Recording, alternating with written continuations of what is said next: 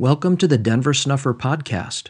This is part three of a special series on renewal, where Denver discusses the pattern and concept, how it appears in nature, how it appears in our lives, and how it is evident in the restoration. The first and primary question you have to ask is take a look around this world and ask yourself if in this world it makes sense to you that there is no creator? Does it make sense to you that everything that's going on here simply is a haphazard accident?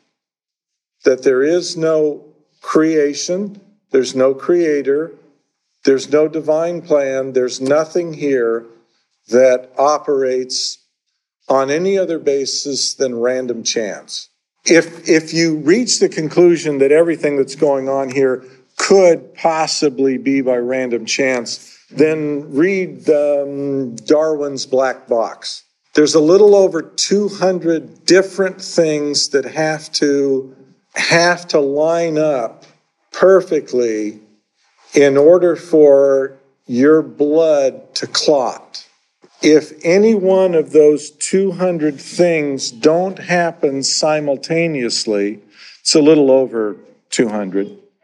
If any one of those don't happen simultaneously, you will die. For some of those, if you get a cut and they're not present, you'll bleed out. You'll simply die because you'll exsanguinate. For others of those, if you get a cut, your entire blood system will turn solid and you will die because clotting knows no end. Darwin's black box makes the argument that it is evolutionarily impossible for trial and error to solve the problem of blood clotting because every one of the steps that are required if nature simply experiments with it kills the organism. And that ends that. You don't know that you're going to succeed until you've lined them all up and you've made them all work. It's an interesting, it's an interesting book. Darwin's Black Box. In essence, it's saying that the evolutionists require more faith, really, than do people that believe in God, because the theory upon which they base their notion requires far too many things to occur by trial and error than is conceivably possible. Well, if there is a creation, then there is a creator. If there is a creator, then the question is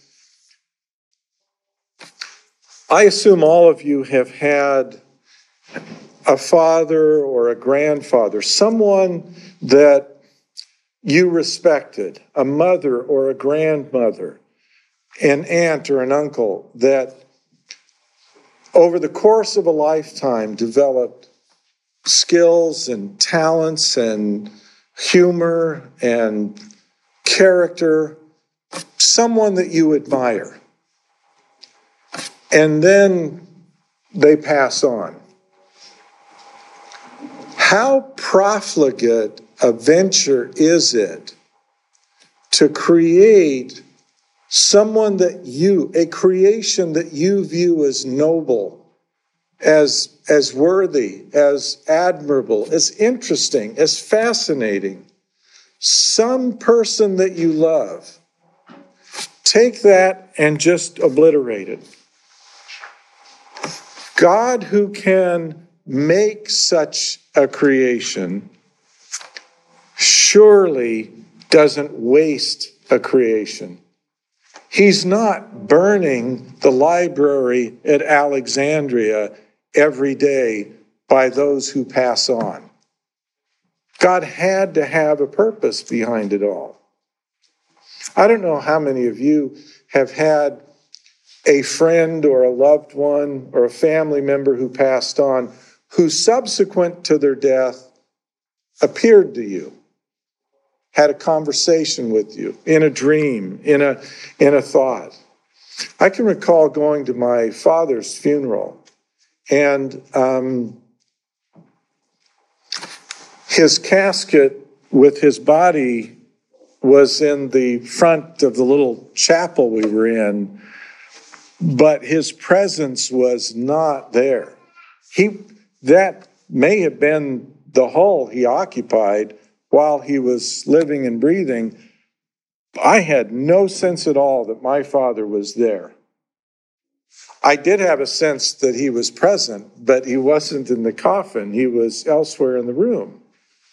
I couldn't see him, but I could have pointed to him and said, He's here.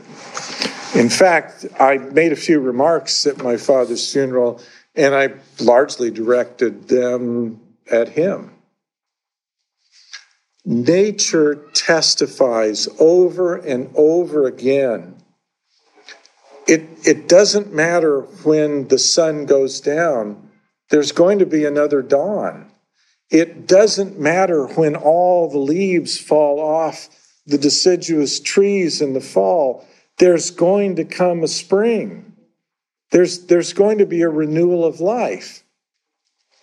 There are, there are all kinds of animals in nature that go through this really loathsome, disgusting, wretched existence, and then they transform.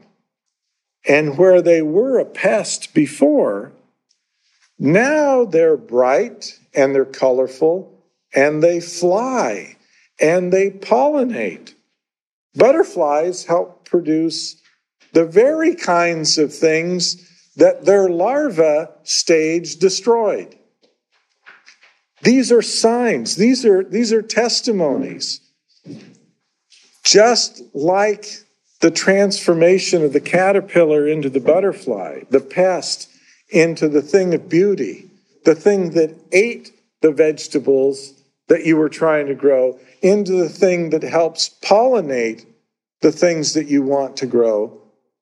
That's the plan for all of us. So when you study the scriptures, the objective should not be can I trust the text? Can I evaluate the text? Can I, can I use a form of criticism against the text in order to weigh, dismiss, belittle, judge?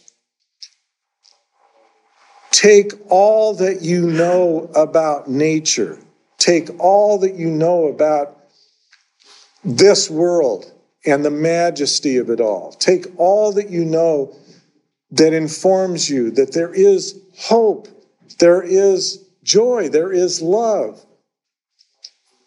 Why do you love your children? Why do your children love you? These kinds of things exist. They're real, they're tangible, and they're important. And they're part of what God did when He created this world. Keep that in mind when you're studying and search the scriptures to try and help inform you how you can better appreciate, how you can better enjoy, how you can better love, how you can better have hope. What do they have to say that can bring you closer to God? Not, can I find a way to dismiss something that Joseph said or did? As soon as Joseph was gone off the scene, people that envied the position that he occupied took over custody of everything, including the documents. And what we got as a consequence of that is a legacy that allowed a trillion dollar empire to be constructed. Religion should require our sacrifice, it should not be here to benefit us we should have to give, not get. And in the giving of ourselves, what we get is in the in the interior. It's in the heart. It's the things of enduring beauty and value. The Lord is equal to the challenge. He will establish a new civilization. It will be founded on the fullness of His gospel. Lost truths will be restored, the path of righteousness will be returned. Society is broken. Everywhere we see corrupt cultures based on corrupt laws, corrupt religions, corrupt values, and ultimately corrupt thought. Beginning again requires re civilizing people. To be free from corruption requires a change in thinking. If the Lord's to accomplish this, there will need to be a new temple at the center of that new civilization. The Lord talked with Enoch regarding his return and started with a description of his temple. For there shall be my tabernacle, and it shall be called Zion, a new Jerusalem. It can only become Zion and a new Jerusalem if the Lord's tabernacle is there. His temple will be where he teaches all that must be understood to please God. Then, when people rise up to become what the Lord expects, his risen tabernacle of glory and the Lord himself will come to dwell there.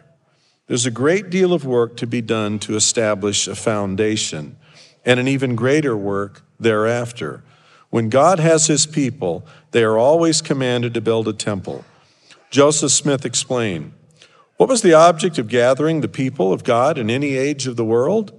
The main object was to build unto the Lord a house whereby he could reveal unto his people the ordinances of his house and the glories of his kingdom, and teach the people the way of salvation. For there are certain ordinances and principles that, when they are taught and practiced, must be done in a place or house built for that purpose. Joseph Smith taught the Relief Society that the church is not now organized into its proper order and cannot be until the temple is completed.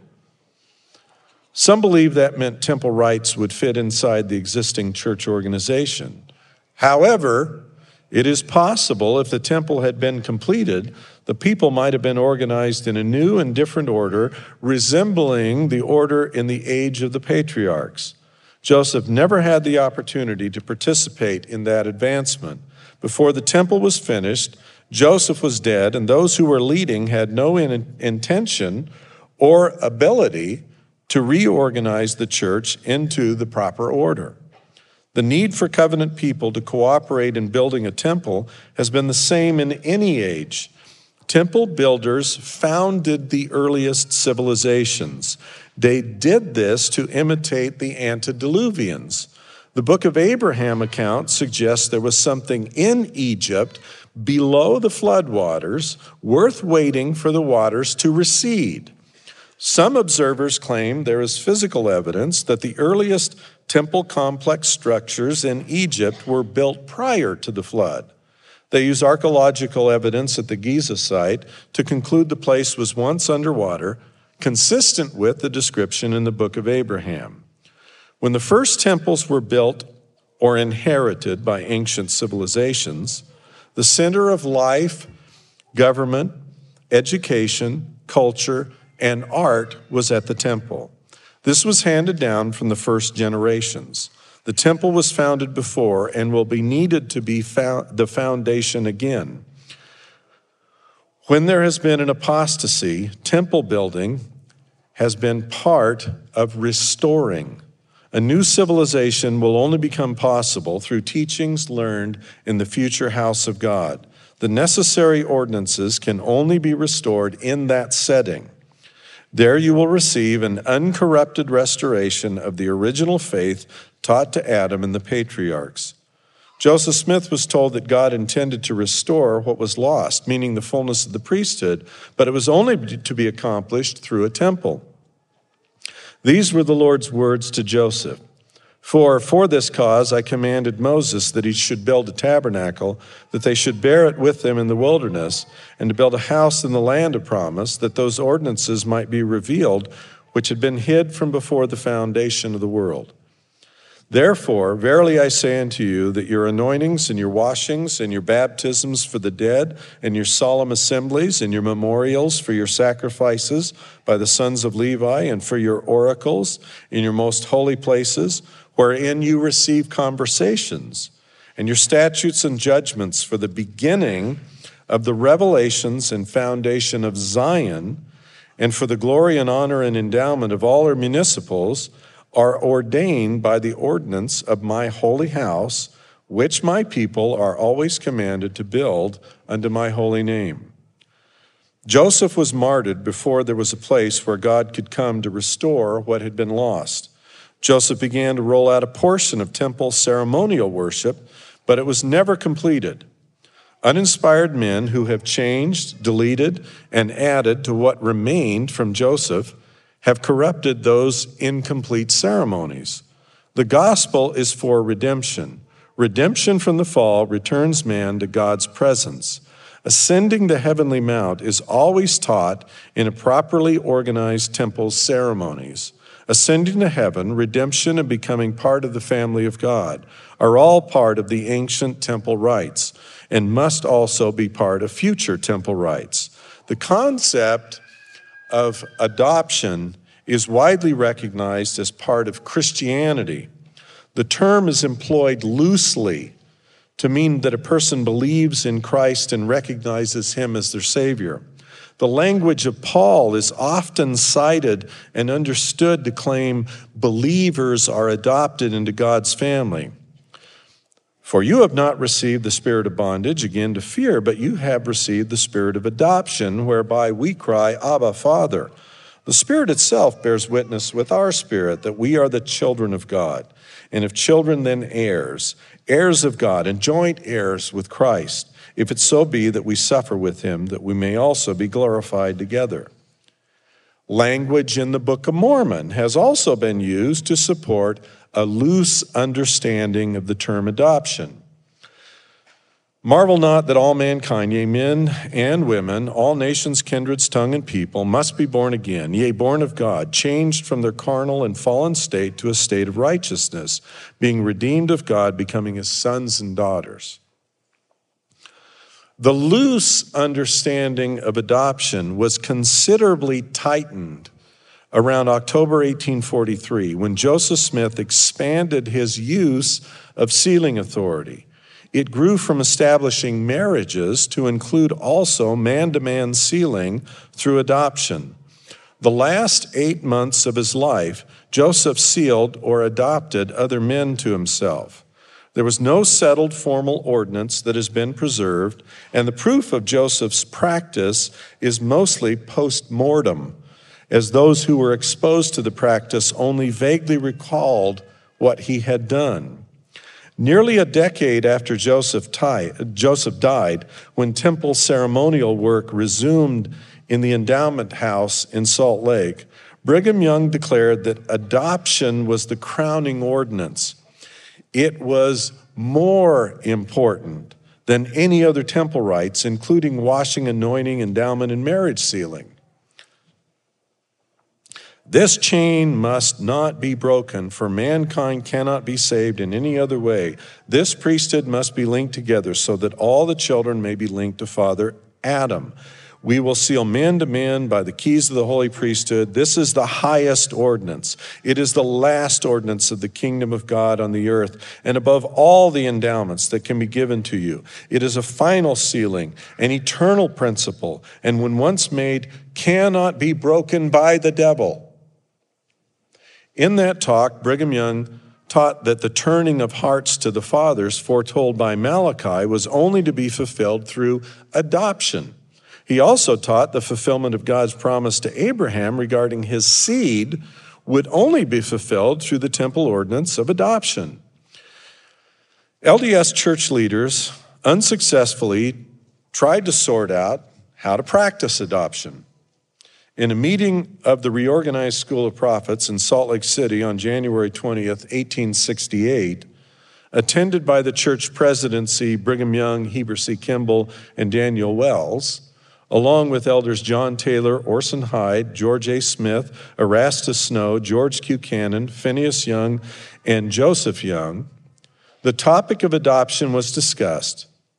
President Wells conjectured on adoption, he supposed it had reference to the linking together of the priesthood, that it might reach back to the link that had long since been broken, that it might present one unbroken chain. In response, Orson Hyde said, The doctrine of adoption he knew but little about and should decline touching it until the line is chalked out. Scholars struggled to make sense of what Joseph was doing, and the attempts to reconstruct Joseph's later adoption innovation are insufficient to give any firm understanding of what took place, how, or why. Thirty years before he would become church president, Wilford Woodruff concluded that adoptions would be something a resurrected Joseph Smith would return to sort out during the millennium. Man also will have to be sealed to man until the chain is united from Father Adam down to the last saint. This will be the work of the millennium, and Joseph Smith will be the man to attend it or dictate it. A half century after Joseph's death, the apostles struggled to know how it ought to work, or who should be sealed to whom, how, and what effect it would have in the afterlife. In a meeting on June 1, 1893, attended by Lorenzo Snow, Franklin D. Richards, Francis M. Lyman, John Taylor, Marriner, uh, Merrill, Abraham Cannon, George F. Gibbs, John D. McAllister, Nephi Cannon, and James Jack, they, quote, had some talk about the ordinance of adoption in the temple. Joseph F. Smith said President Brigham Young had told him to follow in ordinance work for the dead the rules which would ordinarily govern similar work for the living. The practice was to seal faithful children to parents and faithful parents to Joseph Smith. Woodruff explained, I was sealed to my father and then had him sealed to the prophet Joseph. The concept of adoption affected how people understood the afterlife. This led some people to view adoption as a chance to pursue their self interest. People began to aspire to improve their post mortality by recruiting and acquiring descendants using adoption. The Logan Temple president was told to end his practice of recruiting adoptees. Eventually, President Wilford Woodruff announced a final adoption practice on April 8, 1894. President Woodruff announced the doctrine of the sealing of children to parents as far back as possible to trace the genealogy and then seal the last member to the prophet Joseph Smith. Family relationships were reckoned by sealing, not biology. For example, Heber J. Grant was the biological son of Jedediah Grant, but because his mother was sealed to Joseph Smith, he was regarded as Joseph Smith's son. What Joseph Smith understood about adoption did not get passed to subsequent church leaders clearly enough to preserve the practice intact. In September 1887, two months after John Taylor died, his son in law, John Whitaker, wrote in his diary I went back to the office where I found Apostle Brother Lorenzo Snow and First Council of the 70 member Jacob, Jacob Gates. They were conversed. They conversed a long time. He finally entered into a deep subject on the law of adoption. Brother Gates said he didn't believe in it, as did also Brother Snow. He referenced back to the time that Brigham Young was in Kirtland. He had a person ask him about it, and he said, I know nothing about it.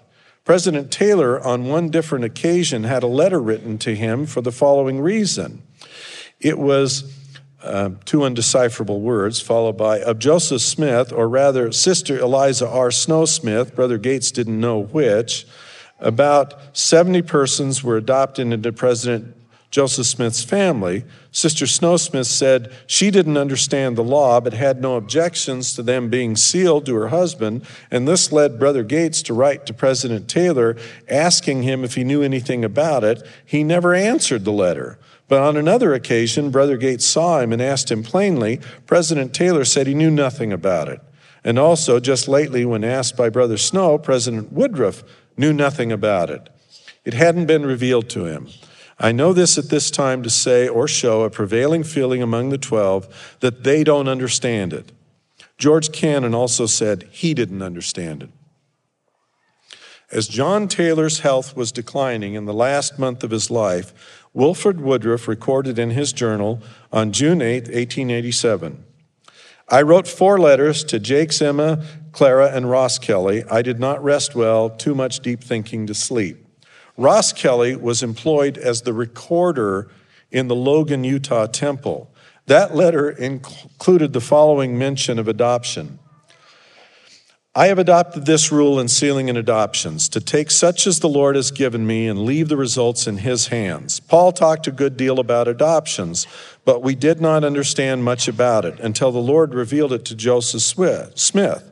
And we may not, perhaps, understand it now as fully as we should. Still, the sealings and adoptions are true principles, or our prophets have been badly deceived.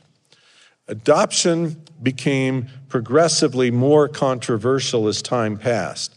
Since the idea was not well understood by church leaders, they could provide no answers to questions on the subject. While Bishop Edward Bunker denounced the idea altogether, resulting in an 1892 church court that the church president and one of his counselors attended. The former bishop was charged with teaching false doctrine and in his defense, he wrote a letter to the High Council stating, The adoption of one man to another out of the lineage I do not understand, and for that reason, I would not enter into it. And adopting the dead to the living is as adopting the Father to the Son. I don't believe there is a man on earth that thoroughly understands the principle. If there is, I have never heard it taught as I could understand it. I believe it is permitted more to satisfy the minds of the people for the present until the Lord reveals more fully the principle.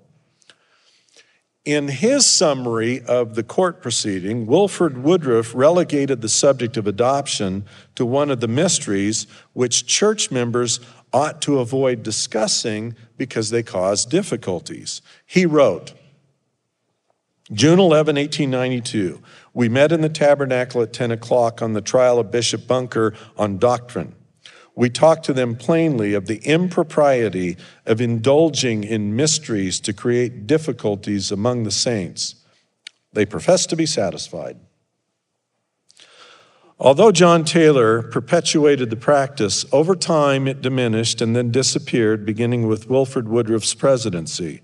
Woodruff changed the policy in April 1894 to seal within biological families as far back as were known, and then to seal and adopt the last parents to Joseph Smith. This made adoption less of an issue and the genealogical search for ancestors of greater concern.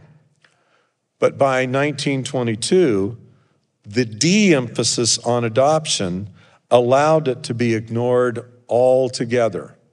The practice Woodruff announced in 1894 was deleted in the published account by the Utah Genealogical Society and from Clark's messages of the first presidency. Today, adoption has vanished from the LDS Church and was never practiced by the RLDS Church or other branches of the restoration. Joseph Smith did not leave the Christian practice of adoption a loose idea, with believers becoming sons of God by conversion, belief, or baptism. He tied it to both authority to seal and an authoritative ordinance. Both of those were lost when Joseph and Hyrum were killed. If adoption is, as Brigham Young thought in 1856, the highest ordinance above all the endowments that can be given, if it is needed for the gospel as taught to Abraham to be restored, then the loss of adoption rites is indeed a sign of apostasy. Brigham Young taught adoption would bind a person beyond the devil's power to break, but adoption was abandoned before the end of the 1800s. Adoption will need to be restored as a rite with an accompanying authoritative ordinance and sealing in order for the things Joseph Smith alone understood and taught to be renewed. As Mormon completed the record of Christ's visit to the Nephites, he provided this description of the Book of Mormon's purpose. When the Lord shall see fit in his wisdom that these sayings shall come unto the Gentiles according to his word, then ye may know that the covenant which the Father hath made with the children of Israel concerning their restoration to the lands of their inheritance is already beginning to be fulfilled. And ye may know that the words of the Lord, which have been spoken by the holy prophets, shall all be fulfilled. The Lord will remember his covenant, which he hath made unto his people of the house of Israel. And as Moroni concluded the record, he inserted some final words of instruction for the people who would receive the Book of Mormon in the last days. These words were taught to him by his father. He says, Hath miracles ceased? I say unto you, nay, neither have angels ceased to minister unto the children of men. For they're subject unto him to minister according to the word of his command, showing themselves unto them of strong faith and a firm mind in every form of godliness. And the office of their ministry is to call men unto repentance and to fulfill and to do the work of the covenants of the Father which he hath made unto the children of men, declaring the word of Christ unto the chosen vessels of the Lord, that they may bear testimony of him. And by so doing, the Lord God prepareth the way that the residue of men may have faith in Christ, that the Holy Ghost may have place in their hearts, according to the power of thereof. And this after the manner, and this after this manner bringeth to pass the Father the covenants which he hath made unto the children of men. There are numerous other passages in the Book of Mormon that speak to the same thing. The Book of Mormon is a forerunner, a harbinger that was intended to say to the people who receive it, there are covenants that go back to the very beginning, to the original fathers. Those covenants got renewed, they got restored, they got continued in the form of Abraham, who received all that had been there originally, coming out of apostasy and being adopted back into that line of patriarchs.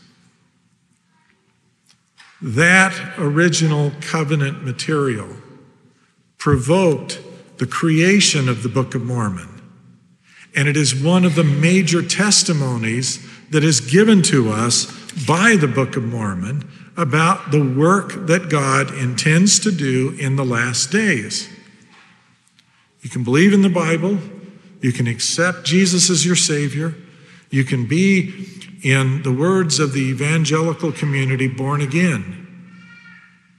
You can be, in the words of um, uh, Latter day Saints, uh, someone whose calling and election is made sure. But the work of God at this point is not about merely individual salvation, it is the work of fulfilling the covenants that were made with the fathers. It is the work of restoring again that original gospel, of which the law given to Moses pointed forward to, but did not comprehend. We tend to view priesthood in um, oh, institutional ways. And, and it's, hard, it's hard to be terribly critical of um, misunderstandings because, quite frankly, um, priestly authority uh, following the, um, the success of the Petrine branch of original Christianity and its triumph with emphasis on authority and priesthood and keys, um, predisposed the entire Christian world, even the Christian world after the Protestant Reformation succeeded in finally breaking off areas in which a different form of protest Christianity could be practiced that was not subservient to the Roman see and papal decree, they still had this misapprehension about priesthood. So when Joseph Smith began to talk about priesthood and um, to, uh, to begin the process of restoring it, um, he gave a new kind of vocabulary, but possession of a vocabulary does not mean possession of the, of the thing. When Abraham talks about becoming a rightful heir and becoming a high priest, it would be best if you threw out everything that you have heard or learned or understood about the concept of priesthood. Priesthood includes the prerogative, the right, the obligation, or the duty to go out and perform ordinances that are effective, that God will recognize to be sure, and that's part of it, and, and, it, and it's a true principle. However, priesthood in the original sense was something uh, far more vast. Um, it included a, uh, an understanding of, of things that relate back all the way to the beginning or before the world was and go, goes forward through all periods of time until the end, it, it includes a basis of knowledge. So when you, when you read Abraham's description of what it was he looked for, and he mentions priesthood, you have to merge that into the entirety of what he's talking about. Knowledge, understanding, commandments, instructions, having the capacity to see things in their correctly ordered fashion, similarly to how God originally intended that it be ordered, so that you are no longer out of sync with this creation and doing your best to reign with blood and horror by subduing nature with the iron plow and gunpowder and lead, but instead you find yourself situated in a place that Eden itself can be renewed and harmony can be achieved between man and, and the earth. The Book of Mormon is talking about something vast, but it continually points back to Abraham. And I do not care what arguments can be made or what a pitiful effort has been put together to defend the book of Abraham that uh, Joseph Smith provided us. It was essential to the restoration that the book of Abraham be given to us, because without it, we would not understand a great deal about the restoration and what the final objective of the restoration was to achieve. If you're going to please God, you don't please Him by having your born again experience or having your calling and election made sure experience, if the result of that is to make you proud, conceited, self assured, and arrogant, and to disconnect you from the restoration process that was begun through Joseph Smith and has yet a greater work to be done than was achieved at the time of Joseph Smith. Go off and be saved but you will not fulfill the work of the covenants that God intends to achieve. He has committed himself to that end.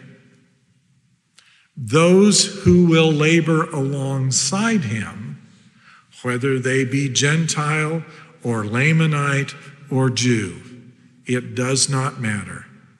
If they will repent and accept the process of the restoration as it began through Joseph Smith, not only to say it correctly, but to do what it tells us needs to be done, then you will be numbered among those people that God has covenanted to gather against the coming harvest. But if you want to be the lone guru whose, whose commentaries fill pages of blogging and hours of pontification, but you're going to labor at odds. I read you the warning. All that fight against Zion are going to perish. So you can shout your hallelujahs in the spirit world and you can proclaim your calling and election guarantees you something. But quite frankly, practically everyone's calling an election can be made sure. You get to continue progress. You get to continue to repent. God's not going to terminate you at the end of this cycle of creation, but you're going to be allowed to go on and upward if you'll continue to repent. You will always be free to choose. But the work of the covenants that the Book of Mormon foretell are to be accomplished through the reclaiming by repentance and returning to Him of Gentiles that will ultimately reach out to and include restoring the Lamanites, restoring the Jews to a knowledge of the works of the Father. That, that is what is on the mind of God today. That is the purpose of the covenant that was given unto us in Boise just a few years ago, two years ago. That is what fulfilling the covenant ultimately requires that we labor to achieve. That effort began in earnest with the reclaiming of the scriptures and the presenting of those to the Lord for his acceptance. And the marvelous news that God accepted them as adequate for his purpose for us, and the commitment that he would labor with us to go forward. Anyone can join the party. Anyone can come into this work. Anyone can remain a Catholic or a Presbyterian, a Catholic or a Latter day Saint, it doesn't matter. Those things are more like civic clubs. I don't care if you're a Rotarian or a, a Kiwanis Club member. Means about the same thing as belonging to any of those organizations. Associate with whoever you like to associate with, but you must accept baptism. You must accept the Book of Mormon. It is a covenant. The covenant must be accepted. And you must help labor alongside those who seek to return Zion. The foregoing excerpts are taken from Denver's remarks entitled Book of Mormon as Covenant, given at the Book of Mormon Covenant Conference in Columbia, South Carolina on January 13, 2019. Denver's conference talk entitled Civilization, given in Grand Junction, Colorado on April 21, 2019 and Denver's conference talk entitled The Book of Mormon Holds the Covenant Pattern for the Full Restoration, given in Boise, Idaho on September 22, 2019. For more information about upcoming Christian Fellowship conferences, meetings, and events, please visit restorationarchives.com. There you will also find a complete collection of Denver's talks, lectures, and papers available to download free of charge. You can request baptism by visiting bornofwater.org. If you have questions or ideas for topics that you would like to have covered in this podcast, please submit them for consideration to questions at denversnufferpodcast.com. This podcast is a volunteer effort produced under the direction of Denver Snuffer.